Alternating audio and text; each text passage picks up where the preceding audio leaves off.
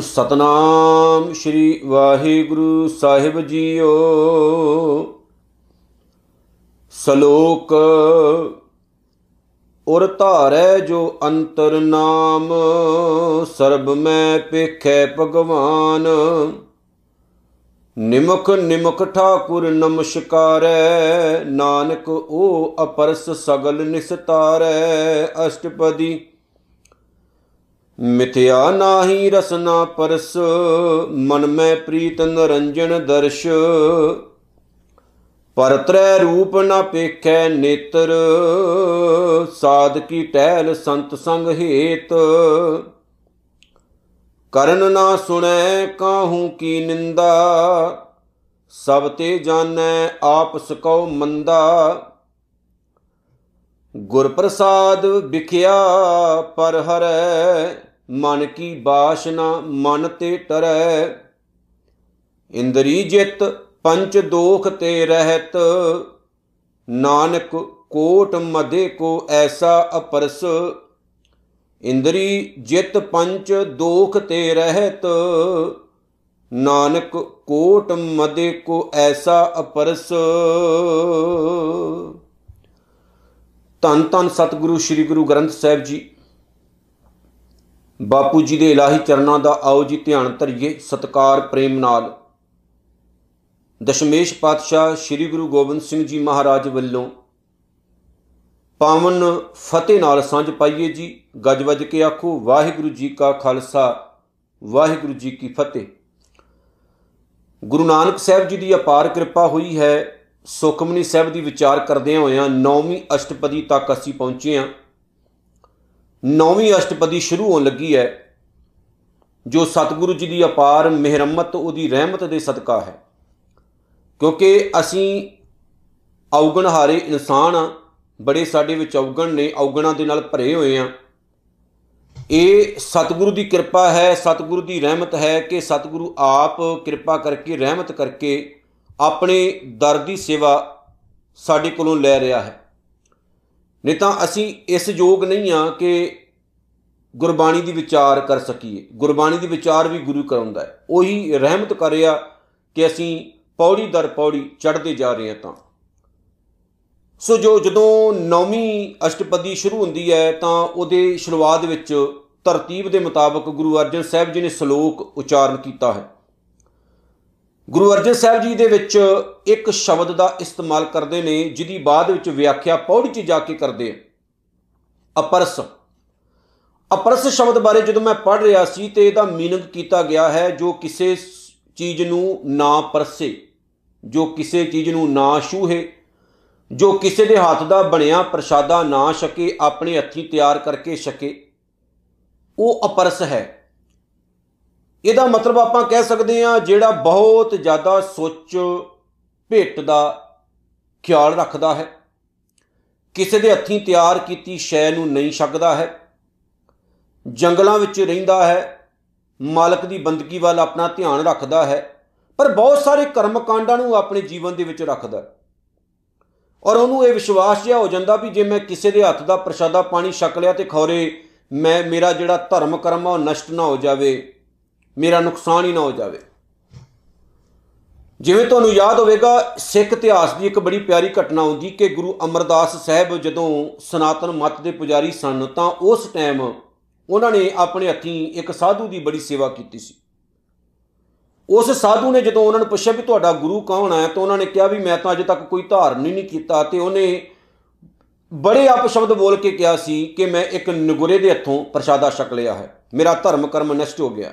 ਬਹੁਤ ਸਾਰੀ ਬਿਰਤੀ ਵਾਲੇ ਐਸੇ ਇਨਸਾਨ ਨੇ ਅਪਰਸ, ਜੋ ਕਿਸੇ ਚੀਜ਼ ਨੂੰ ਨਾ ਪਰਸਣ, ਨਾ ਛੋਣ ਡਰਨ ਕਿ ਕਿਸੇ ਦਾ ਹੱਥ ਪਰਸਣ ਨਾਲ, ਕਿਸੇ ਹੱਥੋਂ ਪ੍ਰਸ਼ਾਦਾ ਛਕਣ ਨਾਲ, ਕਿਸੇ ਦੇ ਹੱਥੀਂ ਤਿਆਰ ਕੀਤੀ ਚੀਜ਼ ਖਾਣ ਨਾਲ, ਖੌਰੇ ਸਾਡਾ ਧਰਮ ਕਰਮ ਜਾਂ ਸਾਡੀ ਕੀਤੀ ਤਪੱਸਿਆ ਨਾਸ਼ ਹੋ ਜਾਏਗੀ। ਹੁਣ ਗੁਰੂ ਅਰਜਨ ਸਾਹਿਬ ਨੇ ਇਸ ਸ਼ਬਦ ਨੂੰ ਮਾੜਾ ਨਹੀਂ ਕਿਹਾ। ਲੇਕਿਨ ਇਸ ਸ਼ਬਦ ਦੀ ਵਿਆਖਿਆ ਬੜੀ ਕਮਾਲ ਦੇ ਵਿੱਚ ਕੀਤੀ ਹੈ ਗੁਰੂ ਅਰਜਨ ਸਾਹਿਬ ਨੇ। ਜਦੋਂ ਗੁਰੂ ਅਰਜਨ ਸਾਹਿਬ ਜੀ ਸ਼ਲੋਕ ਲਿਖਦੇ ਨੇ ਤੇ ਕਹਿੰਦੇ ਨੇ, ਔਰ ਧਾਰੈ ਜੋ ਅੰਤਰ ਨਾਮ, ਜਿਹੜਾ ਇਨਸਾਨ ਆਪਣੇ ਹਿਰਦੇ ਵਿੱਚ ਉਰਦਾ ਮਤਲਬ ਹੁੰਦਾ ਹਿਰਦਾ, ਧਾਰੈ ਭਾਵ ਰੱਖਣਾ, ਧਾਰਨਾ ਟਿਕਾਉਣਾ, ਜਿਹੜਾ ਮਨੁੱਖ ਆਪਣੇ ਹਿਰਦੇ ਵਿੱਚ ਅੰਤਰ ਭਾਵ ਅੰਦਰ ਨਾਮ ਅਕਾਲ ਪੁਰਖ ਵਾਹਿਗੁਰੂ ਦੇ ਗੁਣ। ਜਿਹੜਾ ਇਨਸਾਨ ਆਪਣੇ ਮਨ ਵਿੱਚ ਅਕਾਲ ਪੁਰਖ ਵਾਹਿਗੁਰੂ ਦੇ ਗੁਣਾਂ ਨੂੰ ਟਿਕਾ ਕੇ ਰੱਖਦਾ ਹੈ, ਉਹਦੇ ਹੁਕਮ ਦੇ ਵਿੱਚ ਜ਼ਿੰਦਗੀ ਜਿਉਣ ਦੀ ਜਾਚ ਸਿੱਖ ਲੈਂਦਾ ਹੈ। ਸਰਬ ਮੈਂ ਪੇਖੈ ਭਗਵਾਨ, ਸਾਰਿਆਂ ਵਿੱਚ ਵੇਖਦਾ ਹੈ ਰੱਬ ਨੂੰ, ਪਰਮਾਤਮਾ ਨੂੰ ਸਾਰਿਆਂ ਵਿੱਚ ਵੇਖਦਾ ਹੈ। ਹੁਣ ਇਹ ਦ੍ਰਿਸ਼ਟੀ ਜਿਹੜੀ ਹੈ ਇਹ ਬਣ ਜਾਣੀ ਬੜੀ ਔਖੀ ਹੈ ਵੀ ਸਾਰਿਆਂ ਵਿੱਚ ਰੱਬ ਨੂੰ ਵੇਖਣਾ। ਸਾਡਾ ਜਿਹੜਾ ਲੋਕਾਂ ਦਾ ਸੁਭਾਅ ਹੈ, ਉਹ ਇਹ ਹੈ ਵੀ ਸਾਰਿਆਂ ਵਿੱਚ ਔਗਣਾ ਨੂੰ ਵੇਖਣਾ। ਅਸੀਂ ਸਭਨਾ ਦੇ ਵਿੱਚ ਔਗਣ ਦੇਖਦੇ ਆਂ ਗੁਣ ਨਹੀਂ। ਕਿਉਂਕਿ ਜਦੋਂ ਸਾਨੂੰ ਗੁਣ ਦਿਸਣੇ ਸ਼ੁਰੂ ਹੋ ਗਏ, ਸਮਝ ਲਿਓ, ਰੱਬ ਦਿਸਣਾ ਸ਼ੁਰੂ ਹੋ ਗਿਆ। ਤੇ ਜਿਸ ਦਿਨ ਇਹ ਆਦਤ ਬਣ ਗਈ, ਇਹ ਸੁਭਾਅ ਬਣ ਗਿਆ, ਉਸ ਦਿਨ ਅਸੀਂ ਪਾਕ ਪਵਿੱਤਰ ਜੀਵਨ ਵਾਲੇ ਤੇ ਸਹੀ ਇਨਸਾਨ ਬਣ ਜਾਵਾਂਗੇ। ਪਰ ਇਹ ਚੀਜ਼ ਬਣਨੀ ਐਨੀ ਸੌਖੀ ਨਹੀਂ ਹੈ ਪਿਆਰਿਓ, ਬਹੁਤ ਔਖੀ ਹੈ। ਕਿਉਂਕਿ ਇਹ ਚੀਜ਼ ਆਉਂਦੀ ਨਹੀਂ ਹੈ ਜੀਵਨ ਦੇ ਵਿੱਚ। ਇਹ ਜਦੋਂ ਆਉਂਦੀ ਹੈ ਨਾ, ਫਿਰ ਐਸੀ ਰੰਗਤ ਲੈ ਕੇ ਆਉਂਦੀ ਹੈ ਕਿ ਜੀਵਨ ਜਿਹੜਾ ਨਾ ਉਹ ਬਦਲ ਜਾਂਦਾ। ਫਿਰ ਇਨਸਾਨ ਕੁਦਰਤ ਦੇ ਜਰੇ ਜਰੇ ਵਿੱਚੋਂ ਉਹਨੂੰ ਵੇਖਦਾ। ਜੀਵਨ ਬਦਲ ਜਾਂਦਾ, ਜੀਵਨ ਦੀ ਧਾਰਾ ਹੀ ਬਦਲ ਜਾਂਦੀ ਹੈ ਇਨਸਾਨ ਦੀ। ਔਰ ਮੈਂ ਇਸੇ ਲਈ ਕਈ ਵਾਰ ਕਿਹਾ ਕਰਦਾ, ਪਿਆਰਿਓ, ਆ ਜੀਵਨ ਕੇਵਲ ਇੱਕ ਵਾਰ ਮਿਲਿਆ, ਦੂਸਰੀ ਵਾਰ ਨਹੀਂ ਮਿਲਣਾ। ਬਾਬਾ ਸਾਹਿਬ ਨੇ ਆਪਣੀ ਪਾਉਣ ਬਾਣੀ ਵਿੱਚ ਆਖਿਆ ਨਾ, ਜੇ ਜਾਣਾ ਮਰ ਜਾਈਏ, ਜਦੋਂ ਸਮਝ ਹੈ ਸਾਨੂੰ ਵੀ ਮਰ ਜਾਣਾ ਆਪਾਂ, ਘੁੰਮ ਨਾ ਆਈਏ, ਦੁਬਾਰਾ ਦੁਨੀਆ ਵਿੱਚ ਨਹੀਂ ਆਉਣਾ ਅਸੀਂ। ਜੇ ਜਾਣਾ ਮਰ ਜਾਈਏ ਘੁੰਮ ਨਾ ਆਈਏ ਝੂਠੀ ਦੁਨੀਆ ਲੱਗ ਨਾ ਆਪ ਵੰਜਾਈਐ ਝੂਠੇ ਸੰਸਾਰ ਦੇ ਪਿੱਛੇ ਤੁਰ ਕੇ ਆਪਣਾ ਜੀਵਨ ਖਰਾਬ ਨਹੀਂ ਕਰਨਾ ਚਾਹੀਦਾ। ਆਪਣੇ ਜੀਵਨ ਨੂੰ ਬਰਬਾਦ ਨਹੀਂ ਕਰਨਾ ਚਾਹੀਦਾ ਇਸ ਦੁਨੀਆ ਦੇ ਪਿੱਛੇ ਲੱਗ ਕੇ। ਹੁਣ ਭਾਈ ਗੁਰਦਾਸ ਸਾਹਿਬ ਦਾ ਇੱਕ ਕਵਿਤ ਹੈ ਬੜਾ ਪਿਆਰਾ, ਜਿਹਦੇ ਵਿੱਚ ਉਹ ਕਹਿੰਦੇ ਨੇ, ਜੈਸੇ ਘਰ ਲਾਗੈ ਆਗ, ਜਾਗ ਕੂਆਂ ਖੋਦਿਓ ਚਾਹੈ, ਕਾਰਜ ਨਾ ਸਿੱਧ ਹੋਏ ਰੋਏ ਪਛਤਾਈਏ ਕਿਸੇ ਦੇ ਘਰ ਨੂੰ ਲੱਗੀ ਹੋਵੇ ਅੱਗ, ਉਹਨੇ ਪਹਿਲਾਂ ਹੀ ਇਸਤੇਮਾਲ ਨਾ ਕੀਤਾ ਹੋਵੇ। ਪਹਿਲਾਂ ਹੀ ਉਹਨੇ ਖਿਆਲ ਨਾ ਰੱਖਿਆ ਹੋਵੇ ਆਪਣੇ ਘਰ ਦੀ ਅੱਗ ਬੁਝਾਉਣ ਦੇ ਲਈ। ਇੰਤਜ਼ਾਮ ਕੋਈ ਰੱਖਿਆ ਹੀ ਨਾ ਹੋਵੇ। ਫਿਰ ਉਹ ਸੋਚੇ ਵੀ ਮੈਂ ਖੂਹ ਪੁੱਟ ਕੇ, ਪੁਰਾਣੀ ਗੱਲ ਹੈ, ਖੂਹ ਪੁੱਟ ਕੇ ਪਾਣੀ ਕੱਢ ਕੇ ਤੇ ਆਪਣੇ ਘਰ ਦੀ ਅੱਗ ਬੁਝਾ ਲਵਾਂ। ਹੋਏਗਾ ਕੀ ਕਿ ਘਰ ਸੜ ਸੁੜ ਜਾਣਾ, ਅੱਗ ਨਹੀਂ ਬੁਝਣੀ, ਜਦੋਂ ਤੱਕ ਕਦੋਂ ਖੂਹ ਪਟੋਗੇ ਦੱਸੋ। ਇਹ ਸਾਨੂੰ ਸਮਝਾਉਣ ਦੇ ਲਈ ਹੈ ਕਿ ਘਰ ਨੂੰ ਅੱਗ ਲੱਗੇ, ਉਹਦੇ ਤੋਂ ਪਹਿਲਾਂ ਇੰਤਜ਼ਾਮ ਕਰੋ। ਤੁਹਾਡਾ ਘਰ ਖੇਰੂ ਖੇਰੂ ਕੋਈ ਆ ਕੇ ਕਰ ਦੇ ਤੁਹਾਡੇ ਘਰ ਵਿੱਚ ਚੰਗੇ ਭਲੇ ਘਰ ਵਿੱਚ ਕੋਈ ਆ ਕੇ ਬਾਹਰੋਂ ਅੱਗ ਲਗਾ ਦੇ ਉਹ ਤੋਂ ਪਹਿਲਾਂ ਇੰਤਜ਼ਾਮ ਕਰਕੇ ਰੱਖੋ ਉਸ ਅੱਗ ਨੂੰ ਬੁਝਾਉਣ ਦਾ। ਇਹ ਲਿਆਕਤ ਸਾਡੇ ਪੁਰਾਣੇ ਬਜ਼ੁਰਗਾਂ ਵਿੱਚ ਹੁੰਦੀ ਸੀ, ਘਰਾਂ ਨੂੰ ਟੁੱਟਣ ਨਹੀਂ ਸੀ ਦਿੰਦੇ ਹੁੰਦੇ ਉਹ। ਸਾਂਭ ਕੇ ਰੱਖਦੇ ਸੀ। ਪਰ ਘਰ ਉਦੋਂ ਟੁੱਟਦੇ ਨੇ ਜਦੋਂ ਕੋਈ ਵੀ, ਇੱਕ ਵੀ ਜੀ ਗਲਤ ਵੜ ਗਿਆ ਸਾਡੇ ਘਰ ਵਿੱਚ, ਖਤਮ, ਘਰ ਟੁੱਟ ਜਾਣਾ। ਪਰ ਬਜ਼ੁਰਗਾਂ ਦਾ ਹੌਸਲਾ ਬੁਲੰਦ ਹੁੰਦਾ ਸੀ, ਉਹ ਚਾਹੁੰਦੇ ਹੁੰਦੇ ਸੀ ਵੀ ਜੋੜ ਕੇ ਰੱਖੋ, ਜੋੜ ਕੇ ਰੱਖੋ, ਟੁੱਟਣ ਨਾ ਦਿਓ। ਇਹ ਤੋਂ ਪਹਿਲਾਂ ਕਿ ਤੁਹਾਡੇ ਘਰ ਨੂੰ ਅੱਗ ਲੱਗ ਜਾਏ, ਤੇ ਬਾਅਦ ਵਿੱਚ ਬੁੱਝੇ ਹੀ ਨਾ, ਪਹਿਲਾਂ ਇੰਤਜ਼ਾਮ ਕਰਕੇ ਰੱਖੋ ਵੀ ਘਰ ਨੂੰ ਪਹਿਲਾਂ ਤਾਂ ਅੱਗ ਲੱਗਣ ਨਹੀਂ ਨਾ ਦਿਓ, ਬਚਾ ਰੱਖੋ। ਤੇ ਜੇਕਰ ਕਿਤੇ ਲੱਗ ਜਾਏ ਤਾਂ ਪਾਣੀ ਦਾ ਪਹਿਲਾਂ ਹੀ ਜਿਹੜਾ ਇੰਤਜ਼ਾਮ ਕਰਕੇ ਰੱਖੋ, ਭਾਵ ਕਿ ਸਿਆਣਪ ਦਾ ਸਹਾਰਾ ਲਓ, ਗੁਰੂ ਦੀ ਸੋਝੀ ਲਓ ਤਾਂ ਕਿ ਸਾਡਾ ਘਰ ਬਚਿਆ ਰਹੇ, ਇਹਦੇ 'ਚ ਅੱਗ ਨਾ ਲੱਗੇ, ਇਹ ਨਹੀਂ ਵੀ ਕਿਸੇ ਦਾ ਮੂੰਹ ਦੱਖਣ ਨੂੰ, ਪੱਛਮ ਨੂੰ, ਉੱਤਰ ਨੂੰ ਹੋਵੇ, ਸਾਰੇ ਆਪੋ ਆਪਣੀ ਜ਼ਿੰਦਗੀ ਜਿਉਂਦੇ ਰਹਿਣ, ਆਪਣੇ ਤਰੀਕੇ ਦੇ ਨਾਲ ਮੂੰਹ ਵੱਟ ਕੇ ਤੁਰੇ ਫਿਰਨ, ਨਹੀਂ, ਬਸ ਬੱਜੇ ਰਹਿਣ ਆਪਸ ਵਿੱਚ। ਇਹ ਚੀਜ਼ ਨੋਟ ਕਰਿਓ। ਜੈਸੇ ਘਰ ਲਾਗੇ ਆਗ, ਜਾਗ, ਕੂਆ ਖੋਦਿਓ ਚਾਹੇ, ਕਾਰਜ ਨਾ ਸਿੱਧ ਹੋਏ ਰੋਏ ਪਛਤਾਈਏ ਫਿਰ ਪਛਤਾਵਾ ਪੱਲੇ ਪੈਂਦਾ, ਘਰ ਸੜ ਜਾਂਦਾ। ਜੈਸੇ ਤੋ ਸੰਗਰਾਮ ਸਮੈ, ਸੀਖਿਓ ਚਾਹੇ ਵੀਰ ਵਿਦਿਆ ਅਨਥਾ ਉਦਮ ਜਾਤ ਪਦਵੀ ਨਾ ਪਾਈਏ ਹੁਣ ਜੰਗ ਲੱਗੀ ਹੋਵੇ, ਕੋਈ ਮੇਰੇ ਵਰਗਾ ਅਨਾੜੀ ਜਾ ਕੇ ਆਖੇ ਵੀ ਤਲਵਾਰ ਤਾਂ ਮੈਨੂੰ ਚਲਾਉਣੀ ਨਹੀਂ ਆਉਂਦੀ, ਪਰ ਮੈਂ ਪਹਿਲਾਂ ਯੁੱਧ ਵਿਦਿਆ ਸਿੱਖ ਕੇ, ਹੁਣੇ ਹੀ ਯੁੱਧ ਵਿਦਿਆ ਸਿੱਖ ਕੇ ਤਲਵਾਰ ਚਲਾ ਕੇ ਆਹੂ ਲਾ ਦਵਾਂ। ਐਦਾਂ ਨਹੀਂ ਹੋਣਾ। ਅਗਲੇ ਕਿਸੇ ਹੋਰ ਨੇ ਆਹੂ ਜਾ ਲਾਉਣੇ ਨੇ। ਇੰਤਜ਼ਾਮ ਪਹਿਲਾਂ ਕਰਕੇ ਰੱਖੋ। ਐਦਾਂ ਸਾਡੀ ਕੌਮ ਵਿੱਚ ਵੀ ਹੋ ਰਿਹਾ, ਸਾਡੇ ਘਰਾਂ ਵਿੱਚ ਵੀ ਐਸਾ ਹੀ ਹੋ ਰਿਹਾ। ਆਪਾਂ ਪਹਿਲਾਂ ਇੰਤਜ਼ਾਮ ਹੀ ਨਹੀਂ ਕਰਦੇ। ਜਦੋਂ ਕਹਾਣੀ ਖਤਮ ਹੋਣ ਤੇ ਆਉਂਦੀ, ਫਿਰ ਆਪਾਂ ਰੋਣੇ ਹੁਣ ਭਾਈ ਗੁਰਦਾਸ ਸਾਹਿਬ ਨੇ ਇਹ ਗੱਲਾਂ ਲਿਖ ਕੇ ਸਾਡੇ ਪੱਲੇ ਪਾਈਆਂ ਨੇ ਵੀ ਪਿਆਰਿਆ ਇੰਤਜ਼ਾਮ ਕਰਕੇ ਪਹਿਲਾਂ ਰੱਖ। ਫਿਰ ਭਾਈ ਗੁਰਦਾਸ ਸਾਹਿਬ ਜੀ ਤੀਸਰੀ ਜਦੋਂ ਐਗਜ਼ਾਮਪਲ ਦਿੰਦੇ ਨੇ ਤੇ ਉਹ ਬੜੀ ਪਿਆਰੀ ਦਿੰਦੇ ਨੇ। ਕਹਿੰਦੇ ਜਿਵੇਂ ਕੁਝ ਯਾਰ ਦੋਸਤ ਮਿੱਤਰ ਹੋਣ, ਆਪਣੇ ਸਫ਼ਰ ਲਈ ਚੱਲੇ ਹੋਣ, ਰਸਤੇ ਵਿੱਚ ਕਿਤੇ ਇੱਕ ਜਗ੍ਹਾ ਤੇ ਰਾਤ ਰੁਕੇ ਹੋਣ ਤੇ ਸਵੇਰੇ ਉੱਠ ਕੇ ਸਾਰੇ ਚਲੇ ਜਾਣ ਤੇ ਇੱਕ ਜਿਹੜਾ ਉੱਥੇ ਸੁੱਤਾ ਰਵੇ, ਜਦੋਂ ਤੱਕ ਉਠੇ, ਉਦੋਂ ਤੱਕ ਸੂਰਜ ਅੱਧੇ ਸਮਾਨ ਤੇ ਚੜ੍ਹਿਆ ਹੋਵੇ ਤੇ ਸੋਚੇ ਹੋਣੇ, ਭੱਜ ਕੇ ਉਹਨਾਂ ਨੂੰ ਜਾ ਕੇ ਮਿਲ ਲਵਾਂ। ਕਹਿੰਦੇ, ਐਸਾ ਨਹੀਂ ਹੋ ਸਕਦਾ, ਪਛਤਾਵਾ ਹੀ ਪੱਲੇ ਪੈਂਦਾ। ਅਖੀਰ 'ਚ ਇੱਕ ਜਿਹੜੀ ਕਮਾਲ ਦੀ ਗੱਲ ਉਹ ਲਿਖਦੇ ਨੇ, ਕਹਿੰਦੇ ਨੇ ਤੈਸੇ ਮਾਇਆ ਧੰਦ ਅੰਧ, ਅਵਧ ਵਿਹਾਏ ਜਾਏ, ਅੰਤਕਾਲ ਕੈਸੇ ਹਰ ਨਾਮ ਲਿਵ ਲਈਏ ਐਦਾਂ ਹੀ ਅਸੀਂ ਮਾੜੀਆਂ ਕੰਮਾਂ ਵਿੱਚ ਪੈ ਕੇ ਕੱਲੇ ਧੰਦਿਆਂ ਤੱਕ ਸੀਮਤ ਹੋ ਕੇ, ਵਕਾਰਾਂ ਦੇ ਪਿੱਛੇ ਲੱਗ ਕੇ ਆਪਣੀ ਜ਼ਿੰਦਗੀ ਨੂੰ ਬਰਬਾਦ ਕਰ ਦਿੰਨੇ ਆ ਪਰ ਜਦੋਂ ਅੰਤ ਸਮਾਂ ਆਉਂਦਾ, ਫਿਰ ਆਪਾਂ ਕਹਿੰਨੇ ਵੀ ਅਸੀਂ ਕੋਈ ਚੰਗਾ ਕੰਮ ਕਰਕੇ ਤੇ ਜੀਵਨ ਸਫਲ ਕਰ ਲਈਏ, ਫਿਰ ਗੱਲ ਨਹੀਂ ਬਣਦੀ ਪਿਆਰਿਓ। ਪਹਿਲਾਂ ਇੰਤਜ਼ਾਮ ਕਰਕੇ ਰੱਖੋ ਲਾਈਫ ਦਾ, ਜ਼ਿੰਦਗੀ ਦਾ, ਤਾਂ ਕਿ ਸਾਡੀ ਜ਼ਿੰਦਗੀ ਵਧੀਆ ਲੈ ਦੇ ਵਿੱਚ ਤੁਰੇ, ਵਧੀਆ ਤਰੀਕੇ ਨਾਲ ਚੱਲੀ ਜਾਵੇ ਤੇ ਜੀਵਨ ਸੁਹੇਲਾ ਹੀ ਬਣਿਆ ਰਵੇ ਇਹ ਤਾਂ ਸਤਿਗੁਰੂ ਨੇ ਕਿਰਪਾ ਕਰਨੀ ਆ, ਪਰ ਕਦਮ ਤੁਹਾਨੂੰ ਪੁੱਟਣਾ ਪੈਣਾ। ਗੁਰੂ ਅਰਜਨ ਸਾਹਿਬ ਜੀ ਕਹਿੰਦੇ ਨੇ, ਸਾਰਿਆਂ ਵਿੱਚ ਰੱਬ ਨੂੰ ਵੇਖਣ ਵਾਲੀ ਦ੍ਰਿਸ਼ਟੀ ਜਦੋਂ ਆ ਗਈ ਨਾ, ਵੇਖਿਓ ਜੀਵਨ ਵਿੱਚ ਕਿਦਾਂ ਆਨੰਦ ਆਉਂਦਾ, ਜੀਵਨ ਕਿਦਾਂ ਖਿੜਦਾ। ਨਿਮਕ ਨਿਮਕ ਠਾਕੁਰ ਨਮਸਕਾਰ ਹੈ, ਜਿਹੜਾ ਹਰ ਵਕਤ ਆਪਣੇ ਪਿਆਰੇ ਨੂੰ, ਪ੍ਰਮਾਤਮਾ ਨੂੰ ਨਮਸਕਾਰ ਕਰੇ, ਭਾਵ ਉਹਦੇ ਸਾਹਮਣੇ ਝੁਕਿਆ ਰਹੇ। ਆਕੜੇ ਨਾ, ਰੱਬ ਦੇ ਸਾਹਮਣੇ ਆਕੜੇ ਨਾ, ਝੁਕਿਆ ਰਵੇ। ਉਹਦੇ ਹੁਕਮ ਨੂੰ ਹੁਕਮ ਮੰਨ ਕੇ ਚੱਲੇ। ਨਾਨਕ, ਹੈ ਨਾਨਕ, ਉਹ ਅਪਰਸ ਅਪਰਸ। ਉਹ ਇਨਸਾਨ ਅਸਲ ਵਿੱਚ ਅਪਰਸ ਹੈ। ਸਗਲ ਨਿਸਤਾਰ ਹੈ ਜਿੱਥੇ ਆਪ ਤਰਦਾ, ਦੂਜਿਆਂ ਨੂੰ ਵੀ ਤਾਰ ਲੈਂਦਾ ਕੱਲੇ ਕਰਮ ਕਾਂਡੀ ਜੀਵਨ ਨਹੀਂ ਜਿਉਣਾ। ਕੱਲੇ ਵਹਿਮਾਂ ਦੇ ਵਿੱਚ ਜੀਵਨ ਨਹੀਂ ਜਿਉਣਾ। ਸਤਿਗੁਰੂ ਕਹਿੰਦੇ, ਮੈਂ ਸਿਰਫ ਇੰਨਾ ਕਹਿਣਾ ਅਪਰਸ ਹੁੰਦਾ ਕੌਣ ਹੈ? ਅਪਰਸ ਕੁਝ ਸਾਧੂ ਨੇ, ਜਿਨ੍ਹਾਂ ਦੀ ਪ੍ਰਪਾਟੀ ਚੱਲਦੀ ਹੈ। ਸਾਧੂ, ਉਹ ਉਸ ਅਸਲ ਮਾਇਨੇ 'ਚ ਅਪਰਸ ਸਾਧੂ ਹੈ, ਜਿਹੜਾ ਇੰਨਾ ਗੁਣਾ ਦਾ ਧਾਰਨੀ ਹੈ, ਜੋ ਸਤਿਗੁਰੂ ਅੱਗੇ ਕਹਿੰਦੇ ਨੇ, ਅਸ਼ਟਪਦੀ। ਮਿਥਿਆ ਨਾਹੀ ਰਸਨਾ ਪਰਸ ਕਿਨੂੰ ਕਹਿੰਦੇ ਨੇ, ਅਸਲ ਅਪਰਸ ਸਾਧੂ? ਪੜਿਓ ਜੀ। ਮਿਥਿਆ ਝੂਠ। ਨਾਹੀ ਰਸਨਾ ਪਰਸ, ਜਿਹੜਾ ਝੂਠ ਨੂੰ ਆਪਣੀ ਜ਼ੁਬਾਨ ਨਾਲ ਨਾ ਛੂਣ ਦਵੇ। ਪਿਆਰਿਓ, ਸਾਡੀ ਰਸਨਾ ਝੂਠ ਤੱਕ ਸੀਮਤ ਹੋ ਗਈ। ਸੱਚ ਬੋਲਦੀ ਕਿੱਥੇ ਹੈ?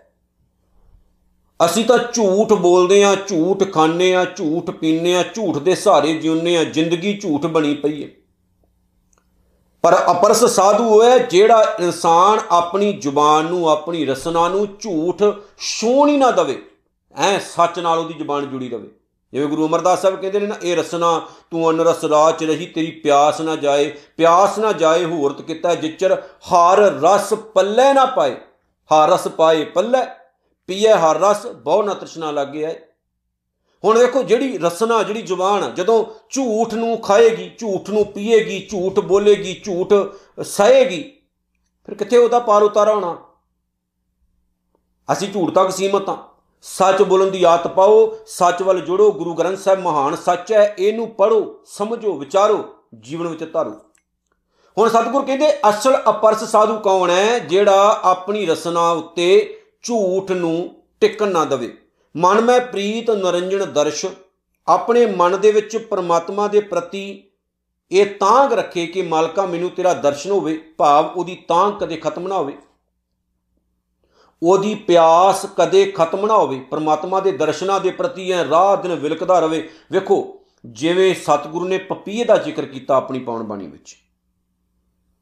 ਗੁਰਬਾਣੀ ਵਿੱਚ ਆਉਂਦਾ ਨਾ ਸ਼ਬਦ, ਬੜਾ ਫੇਮਸ ਸ਼ਬਦ ਹੋਇਆ। ਜਦੋਂ ਬਬੀਹਾ ਅੰਮ੍ਰਿਤ ਵੇਲਾ ਬੋਲਿਆ, ਤਾਂ ਦਰ ਸੁਣੀ ਪੁਕਾਰ ਮਿਗੈ ਨੂੰ ਫਰਮਾਨ ਹੋਵਾ ਵਰਸੋ ਕਿਰਪਾ ਧਾਰ। ਬਬੀਆ ਕੌਣ ਹੈ? ਗੁਰਸਿੱਖ, ਜਿਵੇਂ ਬਬੀਆ ਤਰਸਦਾ ਰਹਿੰਦਾ ਬਬੀਆ ਭਾ ਪਪੀਹਾ ਤਰਸਦਾ ਰਹਿੰਦਾ ਵੀ ਸਵਾਂਤੀ ਬੂੰਦ ਮੇਰੇ ਮੂੰਹ 'ਚ ਪਵੇ। ਵਿਚਾਰੇ ਦੀ ਤਾਂ ਜਾ ਕੇ ਪਿਆਸ ਬੁਝਦੀ ਹੈ, ਨਹੀਂ ਤਾਂ ਗੱਲ ਹੀ ਨਹੀਂ ਬਣਦੀ। ਰੱਬ ਨੇ ਉਹਦਾ ਚੋਝੀ ਇਦਾਂ ਦੀ ਬਣਾਈ ਉਹਦੀ। ਸਵਾਂਤ ਬੂੰਦ ਉੱਪਰੋਂ ਪੈਂਦੀ ਹੈ, ਫਿਰ ਜਾ ਕੇ ਦੀ ਪਿਆਸ ਬੁਝਦੀ।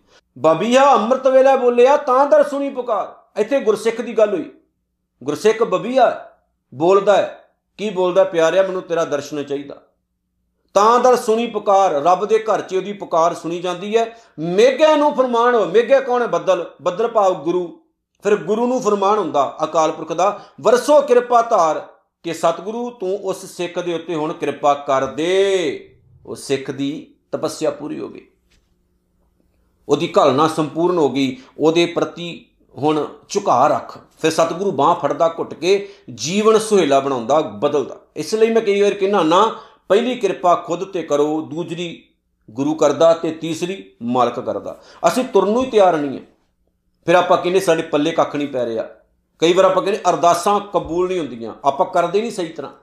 ਜੇ ਕਰਾਂਗੇ ਤੇ ਫਿਰ ਜਿਹੜੀ ਹੈ, ਉਹ ਗੱਲ ਬੰਨੀ ਹੈ ਤੇ ਜੀਵਨ ਜਿਹੜਾ ਨਾ ਪਿਆਰਿਓ, ਫਿਰ ਜਾ ਕੇ ਸੁਹੇਲਾ ਬੰਨਾ ਅੱਗੇ ਧੰਨ ਗੁਰੂ ਅਰਜਨ ਸਾਹਿਬ ਕਹਿੰਦੇ ਨੇ ਜੀ, ਪਰ ਤ੍ਰੈ ਰੂਪ ਨਾ ਪੇਖਿਆ ਨੇਤਰ। ਹੁਣ ਜਿਹੜੀ ਅਗਲੀ ਗੱਲ ਹੈ, ਅਪਰਸ ਸਾਧੂ ਦੇ ਜੀਵਨ ਵਿੱਚ ਕਮਾਲ ਦੀ ਗੱਲ।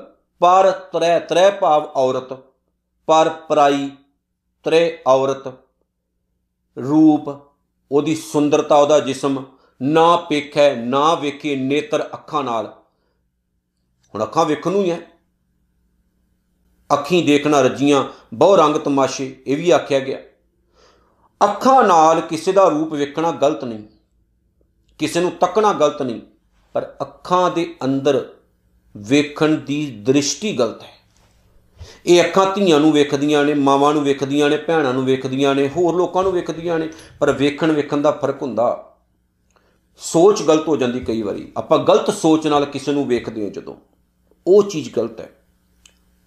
ਅਪਰਸ ਸਾਧੂ ਕੌਣ? ਜਿਹੜਾ ਕਿਸੇ ਪਰਾਈ ਔਰਤ ਦੇ ਹੁਸਨ ਨੂੰ ਉਹਦੇ ਸਰੀਰ ਨੂੰ ਗਲਤ ਨਿਗਾਹ ਨਾਲ ਨਾ ਤੱਕੇ ਗਲਤ ਨਿਗਾਹ ਨਾਲ ਨਾ ਵੇਖੇ, ਕਿਸੇ ਨੂੰ ਵੇਖ ਕੇ ਉਹਦੇ ਅੰਦਰ ਕਾਮ ਵਾਸ਼ਨਾ ਪੈਦਾ ਨਾ ਹੋਵੇ, ਗਲਤ ਬਿਰਤੀ ਨਾ ਪੈਦਾ ਹੋਵੇ, ਪਿਆਰਿਓ, ਇਹ ਚੀਜ਼ ਜਿੱਦਣ ਸਾਡੇ ਸਮਾਜ ਵਿੱਚ ਬਣ ਗਈ, ਅੱਧਾ ਗੰਦ ਤਾਂ ਵੈਸੇ ਹੀ ਖਤਮ ਹੋ ਜਾਣਾ। ਅੱਧਾ ਗੰਦ ਵੈਸੇ ਹੀ ਖਤਮ ਹੋ ਜਾਣਾ। ਆ ਜਿਹੜੇ ਰੇਪ ਹੁੰਦੇ ਨੇ, ਬਲਾਤਕਾਰ ਹੁੰਦੇ ਨੇ ਛੋਟੀ ਛੋਟੀਆਂ ਬੱਚੀਆਂ ਨਾਲ, ਕੁੜੀਆਂ ਨਾਲ, ਇਹ ਵੈਸੇ ਹੀ ਖਤਮ ਹੋ ਜਾਣੇ, ਨਹੀਂ ਰਹਿਣੇ। ਫਿਰ ਪਹਿਲਾਂ ਗਲਤ ਕੰਮ ਕਰਦੇ ਹੋ, ਫਿਰ ਫਾਂਸੀਆਂ ਤੇ ਚੜ੍ਹਦੇ ਹੋ। ਲੋਕਾਂ ਦੇ ਕੋਲੋਂ ਕੁੱਟਾਂ ਖਾਣੇ ਹੋ, ਮੂੰਹ ਕਾਲੇ ਕਰਾਉਨੇ ਹੋ, ਤੋਂ ਪਹਿਲਾਂ ਆਪਣੇ ਆਪ ਨੂੰ ਸੁਧਾਰੋ। ਜੇ ਜਿਉਣਾ ਤੇ ਇਦਾਂ ਦਾ ਜੀਵਨ ਜੀਓ, ਸਿੱਧਾ ਪੱਧਰਾ। ਹੁਣ ਸਤਿਗੁਰੂ ਕਹਿੰਦੇ ਨੇ, ਸਾਧੂ ਤਾਂ ਬਣ ਗਿਆ, ਪਰ ਨਿਗਾਹ ਰਹੀ ਗਲਤ। ਪਰਾਈ ਔਰਤ ਨੂੰ ਵੇਖ ਕੇ ਮਨ ਜਿਹੜਾ ਉਹ ਤਰਸਦਾ ਰਹਿੰਦਾ, ਲਲਚਾਉਂਦਾ ਰਹਿੰਦਾ, ਨਿਗਾਹ ਰਹੀ ਗਲਤ। ਤੇ ਕੀ ਤੂੰ ਰੱਬ ਨੂੰ ਪ੍ਰਸੰਨ ਕਰੇਗਾ, ਤੂੰ ਖੁਸ਼ ਕਰੇਗਾ ਰੱਬ ਨੂੰ?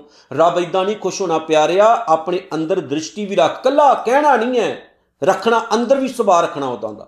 ਇਸ ਲਈ ਭਾਈ ਗੁਰ, ਸਾਹਿਬ ਭਾਈ ਗੁਰਦਾਸ ਸਾਹਿਬ ਨੇ ਜਦੋਂ ਆਪਣੀ ਰਚਨਾ ਵਿੱਚ ਸ਼ਬਦ ਵਰਤੇ ਤਾਂ ਉਹਨਾਂ ਨੇ ਕਿਹਾ ਕਿ ਵੇਖ ਪਰਾਈਆਂ ਚੰਗੀਆਂ, ਮਾਵਾਂ ਭੈਣਾਂ ਧੀਆਂ ਜਾਣੇ। ਐਦਾਂ ਦਾ ਰਿਸ਼ਤਾ ਰੱਖ। ਫਿਰ ਰਹਿਤਨਾਮੇ ਵਿੱਚ ਵੀ ਆਖਿਆ ਗਿਆ, ਪਰ ਬੇਟੀ ਕੋ ਬੇਟੀ ਜਾਣੇ, ਪਰਾਈ ਬੇਟੀ ਨੂੰ ਬੇਟੀ ਜਾਣ। ਕਿਸੇ ਦੀ ਧੀ ਨੂੰ ਧੀ ਜਾਣ ਪਰ ਇਸਤਰੀ ਕੋ ਮਾਤ ਬਖਾਨਾ ਪਰਾਈ ਔਰਤ ਜਿਹੜੀ ਵੱਡੀ ਹੈ ਉਹਨੂੰ ਮਾਂ ਵਰਗੀ ਜਾਣ ਛੋਟੀ ਹੈ ਉਹਨੂੰ ਧੀ ਵਰਗੀ ਜਾਣ ਆਪਣੀ ਇਸਤਰੀ ਸੋ ਰਤ ਹੋਈ ਰਹਿਤਵੰਤ ਗੁਰ ਕਾ ਸਿੱਖ ਸੋਈ। ਐਦਾਂ ਦਾ ਜੀ ਜੀਵਨ ਬਣ ਗਿਆ ਤਾਂ। ਫਿਰ ਸੁਹੇਲਾ ਹੁਣ ਗੁਰੂ ਅਰਜਨ ਸਾਹਿਬ ਮਹਾਰਾਜ ਕਹਿੰਦੇ ਨੇ, ਪਿਆਰਿਆ, ਜੇ ਤੂੰ ਸਾਧੂ ਹੈ ਤਾਂ ਇਹ ਵੀ ਆਪਣੇ ਅੰਦਰ ਸੋਚ ਪਾਲ ਕੇ ਆਪਣੇ ਸੁਭਾਅ ਨੂੰ, ਆਪਣੇ ਨੇਤਰਾਂ ਨੂੰ, ਅੱਖਾਂ ਨੂੰ ਗਲਤ ਪਾਸੇ ਵੱਲ ਨਹੀਂ ਲਾਉਣਾ। ਇਦਾਂ ਲੋਕ ਤੇਰਾ ਮਜ਼ਾਕ ਉਡਾਉਣਗੇ ਵੀ ਸਾਧੂ ਤਾਂ ਬਣਿਆ ਫਿਰਦਾ, ਪਰ ਜੀਵਨ ਅਜੇ ਵੀ ਗੰਦਾ। ਕਿੰਨੇ ਸਾਧੂ ਨੇ ਪਿਆਰਿਓ, ਆਪਾਂ ਦੇਖ ਰਹੇ ਨਾ ਗੂਗਲ ਭਰੀ ਪਈ। ਟਕਵਾਂਜੀ ਨਹੀਂ ਕਰਨਾ, ਅਪਣਾਉਣਾ ਵੀ ਆਪਣੇ ਜੀਵਨ ਦੇ ਅੰਦਰ। ਸਾਧ ਕੀ ਟਹਿਲ ਸੰਤ ਸੰਗ ਹੇਤ, ਫਿਰ ਅਪਰਸ ਕੌਣ ਹੈ? ਸਾਧ ਕੀ ਟਹਿਲ ਸੰਤ ਸੰਗ ਹੇਤ, ਉਹਦਾ ਪਿਆਰ ਸੰਤ ਸੰਗ, ਗੁਰੂ ਦੀ ਸੰਗਤ ਨਾਲ ਭਾਵ ਕੇ ਭਲੇ ਬੰਦਿਆਂ ਦੇ ਪ੍ਰਤੀ ਉਹਦਾ ਝੁਕਾਅ ਹੋਵੇ, ਭਲਿਆਂ ਦੀ ਸੰਗਤ ਵਿੱਚ ਬੈਠੇ ਤੇ ਸਾਧ ਕੀ ਟਹਿਲ, ਗੁਰੂ ਦੀ ਸੇਵਾ। ਜਾਂ ਕਹਿ ਸਕਦੇ ਗੁਰੂ ਨਾਲ ਜੁੜੇ ਹੋਏ ਭਲੇ ਬੰਦਿਆਂ ਦੀ ਸੇਵਾ ਵਿੱਚ ਮਨ ਲੱਗੇ। ਸਿੱਧਾ ਸਪਸ਼ਟ ਇਹਦਾ ਅਰਥ ਹੈ ਕਿ ਅਪਰਸ ਉਹ ਇਨਸਾਨ ਹੈ ਜਿਹੜਾ ਭਲੇ ਪੁਰਸ਼ਾਂ ਦੀ ਸੰਗਤ ਕਰਦਾ, ਰੱਬੀ ਗੁਣਾਂ ਨੂੰ ਜੀਵਨ ਵਿੱਚ ਧਾਰਨ ਕਰਦਾ, ਗੁਰੂ ਦੀ ਸੰਗਤ ਦੇ ਪ੍ਰਤੀ ਝੁਕਾਅ ਰੱਖਦਾ ਇਮਾਨਦਾਰੀ ਵਾਲਾ ਜੀਵਨ ਜਿਉਂਦਾ, ਜਿੱਥੇ ਆਪਣੇ ਪਰਿਵਾਰ ਨੂੰ ਪਾਲਦਾ, ਉੱਥੇ ਨਾਲ ਦੀ ਨਾਲ ਸਮਾਜ ਲਈ ਵੀ ਕੁਝ ਚੰਗਾ ਕਰਨ ਦੀ ਤਬੀਅਤ ਰੱਖਦਾ ਹੈ। ਕਰਨ ਨਾ ਸੁਣੈ ਕਾਹੂ ਕੀ ਨਿੰਦਾ, ਹੁਣ ਕਮਾਲ ਕਰ ਦਿੱਤੀ। ਕੰਨਾਂ ਦੇ ਨਾਲ ਕਿਸੇ ਦੀ ਨਿੰਦਾ ਸੁਣੇ ਹੀ ਨਾ। ਨਾ ਸੁਣੇ। ਕਰਨ ਨਾ ਸੁਣੇ ਕਾਹੂ ਕੀ ਨਿੰਦਾ। ਪਰ ਸਾਡਾ ਸੁਭਾਅ ਕੁਝ ਹੋਰ ਹੈ ਪਿਆਰਿਓ। ਅਸੀਂ ਕੰਨਾਂ ਦੇ ਨਾਲ ਦੂਜਿਆਂ ਦੀ ਨਿੰਦਾ ਸੁਣ ਕੇ ਬੜੇ ਪ੍ਰਸੰਨ ਹੁੰਨੇ ਖੁਸ਼ ਹੁੰਨੇ ਵਾਹ ਜੀ ਵਾਹ। ਉਹਨੂੰ ਵਾਲੇ ਨੇ ਮਾੜਾ ਕਹਿਤਾ ਤੇ ਮੈਨੂੰ ਉਹਨੇ ਚੰਗਾ ਕਹਿਤਾ, ਹੁਣ ਰਾਤ ਨੂੰ ਨੀਂਦ ਬੜੀ ਵਧੀਆ ਆਉਣੀ। ਹੁਣ ਰੋਟੀ ਜਿਹੜੀ ਖਾਧੀ, ਉਹ ਵੀ ਪਚ ਜਾਣੀ। ਪਰ ਇਹ ਸੁਭਾਅ ਗਲਤ ਹੈ। ਅਸ਼ਾਂਤੀ ਪੈਦਾ ਕਰਦਾ ਹੈ ਸੁਭਾਅ। ਜਿੰਨੀ ਤੁਸੀਂ ਇਹ ਤਬੀਅਤ ਪਾਲੋਗੇ ਨਾ, ਸੁਭਾਅ ਪਾਲੋਗੇ ਆਪਣਾ ਕਿ ਮੈਨੂੰ ਕੋਈ ਚੰਗਾ ਕਵੇ ਤੇ ਦੂਜੇ ਨੂੰ ਮਾੜਾ ਕਵੇ ਤੇ ਮੈਂ ਸੁਣਾ ਘੰਟੇ ਘੰਟੇ ਲਗਾਤਾਰ ਇਹ ਚੀਜ਼ ਚੱਲਦੀ ਰਹਿੰਦੀ। ਬੁਰੀਾਈ ਕਰੀ ਜਾਣੀ, ਬੁਰੀਾਈ ਕਰੀ ਜਾਣੀ। ਬਹੁਤ ਸਾਰੇ ਲੋਕ ਦੁਨੀਆ 'ਚ। ਉਹਨਾਂ ਦਾ ਇੱਕੋ ਸੁਭਾਅ ਹੁੰਦਾ। ਉਹਨਾਂ ਨੇ ਔਗਣੀ ਦੇਖਣੀ ਨੇ, ਫਿਰ ਦੂਜੇ ਨੂੰ ਕਹਿਣਾ, ਉਹ ਬੰਦਾ ਬੜਾ ਮਾੜਾ, ਬੰਦਾ ਬੜਾ ਭੈੜਾ। ਇਹ ਸੁਭਾਅ ਜ਼ਿੰਦਗੀ ਨੂੰ ਅਗਾਹ ਲੈ ਕੇ ਨਹੀਂ ਜਾਂਦਾ। ਇਹ ਸੁਭਾਅ ਜ਼ਿੰਦਗੀ ਨੂੰ ਰਿਵਰਸ ਗੇਅਰ ਪਾ ਦਿੰਦਾ ਜ਼ਿੰਦਗੀ ਦਾ। ਅਗਾਹ ਨਹੀਂ ਜਾਂਦਾ। ਸੋ ਕਦੇ ਭੁੱਲ ਕੇ ਵੀ ਕਿਸੇ ਦੇ ਕੋਲ, ਉਸ ਬੰਦੇ ਦੇ ਕੋਲ ਬੈਠੋ ਹੀ ਨਾ, ਜਿਹੜਾ ਬੰਦਾ ਕਿਸੇ ਦੀ ਨਿੰਦਾ ਹੀ ਕਰੀ ਜਾਂਦਾ। ਕਿਸੇ ਨੂੰ ਮਾੜਾ ਹੀ ਬੋਲੀ ਜਾਂਦਾ। ਉਹ ਮਾੜਾ ਉਹ ਮਾੜਾ। ਪਰ ਇੱਕ ਚੀਜ਼ ਹੋਰ ਨੋਟ ਕਰਿਓ, ਸੱਚ ਬੋਲਣਾ ਨਿੰਦਾ ਨਹੀਂ ਹੁੰਦੀ। ਝੂਠ ਨੂੰ ਝੂਠ ਕਹਿਣਾ, ਕੰਡੇ ਨੂੰ ਕੰਡਾ ਕਹਿਣਾ ਨਿੰਦਾ ਨਹੀਂ ਹੁੰਦੀ। ਇਹ ਵੀ ਪੱਲੇ ਬੰਨਣੀ ਹੈ ਗੱਲ। ਸਤਿਗੁਰੂ ਕਹਿੰਦੇ ਨੇ ਜੀ ਅੱਗੇ, ਸਭ ਤੇ ਜਾਣੈ ਆਪਸ ਕੋ ਮੰਦਾ, ਉਹਦੇ ਵਿੱਚ ਨਾ ਨਿਮਰਤਾ ਹੋਵੇ।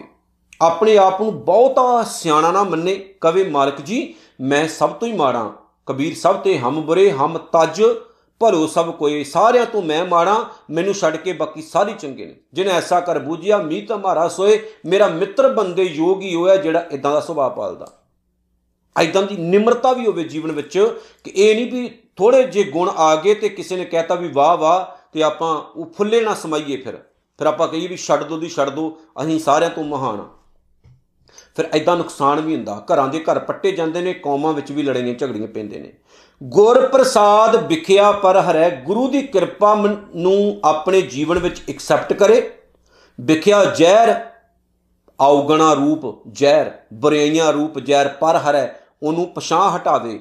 ਨੇੜੇ ਨਾ ਲੱਗਣ ਦੇਵੇ ਔਗਣਾ ਨੂੰ, ਬੁਰਾਈਆਂ ਨੂੰ, ਕਿਉਂਕਿ ਉਹ ਜੀਵਨ ਨੂੰ ਗੰਦਲਾ ਕਰਦੀਆਂ ਨੇ, ਮਾੜਾ ਕਰਦੀਆਂ ਨੇ। ਔਗਣ ਵੈਸੇ ਹੀ ਜੀਵਨ ਬਰਬਾਦ ਹੀ ਕਰਦੇ ਨੇ, ਉਹਨਾਂ ਔਗਣਾਂ ਦਾ ਕੰਮ ਹੀ ਹੁੰਦਾ ਜੀਵਨ ਜੀਵਨ ਨੂੰ ਤਬਾਹ ਕਰਨਾ। ਤੇ ਔਗਣ ਆਉਂਦੇ ਵੀ ਨੇ ਪਿਆਰੇ ਉਹਨਾਂ ਨੂੰ ਹਟਾਉਣਾ ਤੇ ਉਹਨਾਂ ਤੋਂ ਬਚਣਾ ਇਹ ਸਾਡਾ ਕੰਮ ਹੈ। ਜੇ ਬਚ ਗਏ ਤੇ ਸੁਹੇਲੇ, ਨਹੀਂ ਬਚੇ ਤਾਂ ਦੁਹੇਲੇ। ਮਨ ਕੀ ਬਾਸ਼ਨਾ ਮਨ ਤੇ ਟਰੈ, ਮਨ ਤੋਂ ਮਾਇਆ ਦੀ ਵਾਸ਼ਨਾ, ਭਾਵ ਕਿ ਆਪਣੇ ਮਨ ਨੂੰ ਨਾ ਵਾਸ਼ਨਾ ਤੋਂ, ਗੰਦਗੀ ਤੋਂ, ਬੁਰੀਾਈ ਤੋਂ ਹੋੜ ਕੇ ਰੱਖੇ, ਬਚਾ ਕੇ ਰੱਖੇ। ਤੇ ਗੁਰੂ ਦਾ ਆਸਰਾ ਰੱਖੇ, ਕਿਉਂਕਿ ਬੁਰੀਾਈ ਬਹੁਤ ਹੈਵੀ ਹੁੰਦੀ, ਜਿੰਨੇ ਮਰਜ਼ੀ ਦਰਵਾਜ਼ੇ ਬੰਦ ਕਰ ਲਓ, ਆ ਹੀ ਜਾਂਦੀ। ਕਿਸੇ ਨਾ ਕਿਸੇ ਤਰੀਕੇ ਨਾਲ ਆ ਹੀ ਜਾਂਦੀ ਅੰਦਰ ਬੁਰੀਾਈ ਪਰ ਬੁਰੀਾਈ ਤੋਂ ਬਚਣਾ ਬਹੁਤ ਔਖਾ। ਬੁਰੀਾਈ ਦਾ ਟਾਕਰਾ ਕਰਨਾ ਤਾਂ ਸਾਨੂੰ ਗੁਰਮਤ ਸਿੱਖਣੀ ਪੈਣੀ ਆ। ਬੁਰੀਾਈ ਦਾ ਟਾਕਰਾ ਕਰਨਾ ਤੇ ਗੁਰੂ ਦੇ ਆਖੇ ਤੁਰਨਾ ਪੈਣਾ। ਫਿਰ ਜਾ ਕੇ ਬੁਰੀਾਈ ਤੋਂ ਬਚਦੇ ਆ। ਨਹੀਂ ਤੇ ਸਾਨੂੰ ਕਈ ਵਾਰ ਨਾ ਪਤਾ ਹੀ ਹੁੰਦਾ, ਆਪਾਂ ਨਿਤਨੇਮ ਕਰ ਰਹੇ ਆ, ਬਾਣੀ ਪੜ ਰਹੇ ਆ ਬੁਰੀਾਈ ਅੰਦਰ ਅਚਨਚੇਤੀ ਹੋ ਪੈਦਾ ਹੋ ਜਾਂਦੀ। ਪਾਠ ਕਰ ਰਹੇ ਆ, ਬਾਣੀ ਪੜ ਰਹੇ ਆ, ਕਥਾ ਕਰ ਰਹੇ ਆ, ਗੁਰੂ ਦੀ ਸੰਗਤ ਕਰ ਰਹੇ ਆ, ਪਤਾ ਨਹੀਂ ਕਦੋਂ ਬੁਰੀਾਈ ਪੈਦਾ ਹੋ ਜਾਣੀ ਅੰਦਰ। ਉਹ ਬੁਰੀਾਈ ਖਤਮ ਕਰਦੀ। ਜਿਵੇਂ ਕਿਸੇ ਭਾਂਡੇ ਨੂੰ ਜੰਗਾਲ ਲੱਗ ਜਾਏ, ਜੇ ਸਾਫ਼ ਨਾ ਕੀਤਾ ਜਾਵੇ ਸਮੇਂ ਸਿਰ, ਤੇ ਉਹ ਭਾਂਡਾ ਖਰਾਬ ਨਹੀਂ ਹੋ ਜਾਂਦਾ, ਜੰਗਾਲ ਕਿਉਂਕਿ ਖਾ ਜਾਂਦਾ ਉਸ ਭਾਂਡੇ ਨੂੰ। ਐਦਾਂ ਹੀ ਬੁਰੀਾਈ ਹੈ। ਜੇ ਸਮੇਂ ਸਿਰ ਕੂਚਾ ਮਾਰ ਕੇ ਸਾਫ਼ ਨਾ ਕੀਤਾ, ਤੇ ਉਹਨੇ ਖਾ ਜਾਣਾ, ਅੰਦਰ ਨੂੰ ਤਬਾਹ ਕਰ ਦੇਣਾ। ਅੱਗੇ ਸਤਿਗੁਰ ਕਹਿੰਦੇ ਨੇ ਜੀ, ਇੰਦਰੀ ਜਿਤ ਪੰਚ ਦੋਖ ਤੇ ਰਹਿਤ, ਜਿਹੜੇ ਇਨਸਾਨ ਦੀ ਇੰਦਰੀ ਭਾਵ, ਜਿਹੜੇ ਇਨਸਾਨ ਦੇ ਗਿਆਨ ਇੰਦਰੇ ਪੰਜ ਦੋਖ, ਪੰਜ ਵਿਕਾਰ, ਕਾਮ, ਕ੍ਰੋਧ, ਲੋਭ, ਮੋਹ ਤੇ ਹੰਕਾਰ, ਇਹਨਾਂ ਤੋਂ ਬਚੇ ਰਹਿੰਦੇ। ਭਾਵ ਇਹਨਾਂ ਦੇ ਪ੍ਰਭਾਵ ਤੋਂ ਬਚੇ ਰਹਿੰਦੇ ਨੇ। ਇਹਨਾਂ ਦਾ ਮਾੜਾ ਪ੍ਰਭਾਵ ਨਹੀਂ ਕਬੂਲ ਦੇ। ਬਾਕੀ ਇਹਨਾਂ ਦੀ ਵਰਤੋਂ ਸਹੀ ਤਰੀਕੇ ਨਾਲ ਉਹ ਇਨਸਾਨ ਕਰਨ ਯੋਗ ਹੋਵੇ। ਜੇਕਰ ਉਹ ਇਨਸਾਨ ਦੇਖੋ, ਕਾਮ ਵੀ ਚੰਗਾ ਹੈ ਕ੍ਰੋਧ ਵੀ ਚੰਗਾ, ਲੋਭ ਵੀ, ਮੋਹ ਵੀ ਤੇ ਹੰਕਾਰ ਵੀ, ਪਰ ਇਹਨਾਂ ਦੀ ਦੁਰਵਰਤੋਂ ਨਹੀਂ ਕਰਨੀ, ਵਰਤੋਂ ਕਰਨੀ। ਜਿਹੜਾ ਇਨਸਾਨ ਇਹਨਾਂ ਦੀ ਕੁਵਰਤੋਂ ਨਹੀਂ, ਦੁਰਵਰਤੋਂ ਨਹੀਂ, ਸੁਵਰਤੋਂ ਕਰਦਾ ਹੈ ਸਤਿਗੁਰ ਕਹਿੰਦੇ, ਨਾਨਕ ਕੋਟ ਮੱਦੇ ਕੋ ਐਸਾ ਅਪਰਸ, ਕਰੋੜਾਂ ਵਿੱਚੋਂ ਕੋਈ ਐਸਾ ਇੱਕ ਅੱਧਾ ਇਨਸਾਨ ਹੁੰਦਾ ਜਿਹੜਾ ਐਦਾਂ ਦਾ ਹੁੰਦਾ ਤੇ ਉਹੀ ਅਪਰਸ ਸਾਧੂ ਹੁੰਦਾ। ਤੇ ਜਿਹੜਾ ਐਦਾਂ ਦਾ ਹੁੰਦਾ, ਧੰਨ ਗੁਰੂ ਅਰਜਨ ਸਾਹਿਬ ਜੀ ਕਹਿੰਦੇ ਨੇ, ਉਹ ਫਿਰ ਰੱਬ ਦੇ ਘਰ ਵਿੱਚ ਪ੍ਰਵਾਨ ਚੜ ਜਾਂਦਾ। ਅਸੀਂ ਵੀ ਇਦਾਂ ਦੇ ਬੰਨਾ, ਜਿਹੜੇ ਔਗਣਾ ਦੀ ਸਤਿਗੁਰੂ ਨੇ ਗੱਲ ਕੀਤੀ, ਉਹਨਾਂ ਤੋਂ ਬਚਣਾ ਹੈ ਅਸੀਂ। ਤੇ ਗੁਰੂ ਦੇ ਘਰ ਦੇ ਸੱਚੇ ਸੁੱਚੇ ਸੇਵਕ ਬਣਨਾ ਹੈ ਅਸੀਂ ਸੋ ਇਤਨੀਆਂ ਬੇਨਤੀਆਂ ਸਵਾਰ ਕਰਿਓ ਜੀ, ਭੁੱਲ ਚੁੱਕ ਦੀ ਖਿਮਾ। ਵਾਹਿਗੁਰੂ ਜੀ ਕਾ ਖਾਲਸਾ, ਵਾਹਿਗੁਰੂ ਜੀ ਕੀ ਫਤਿਹ।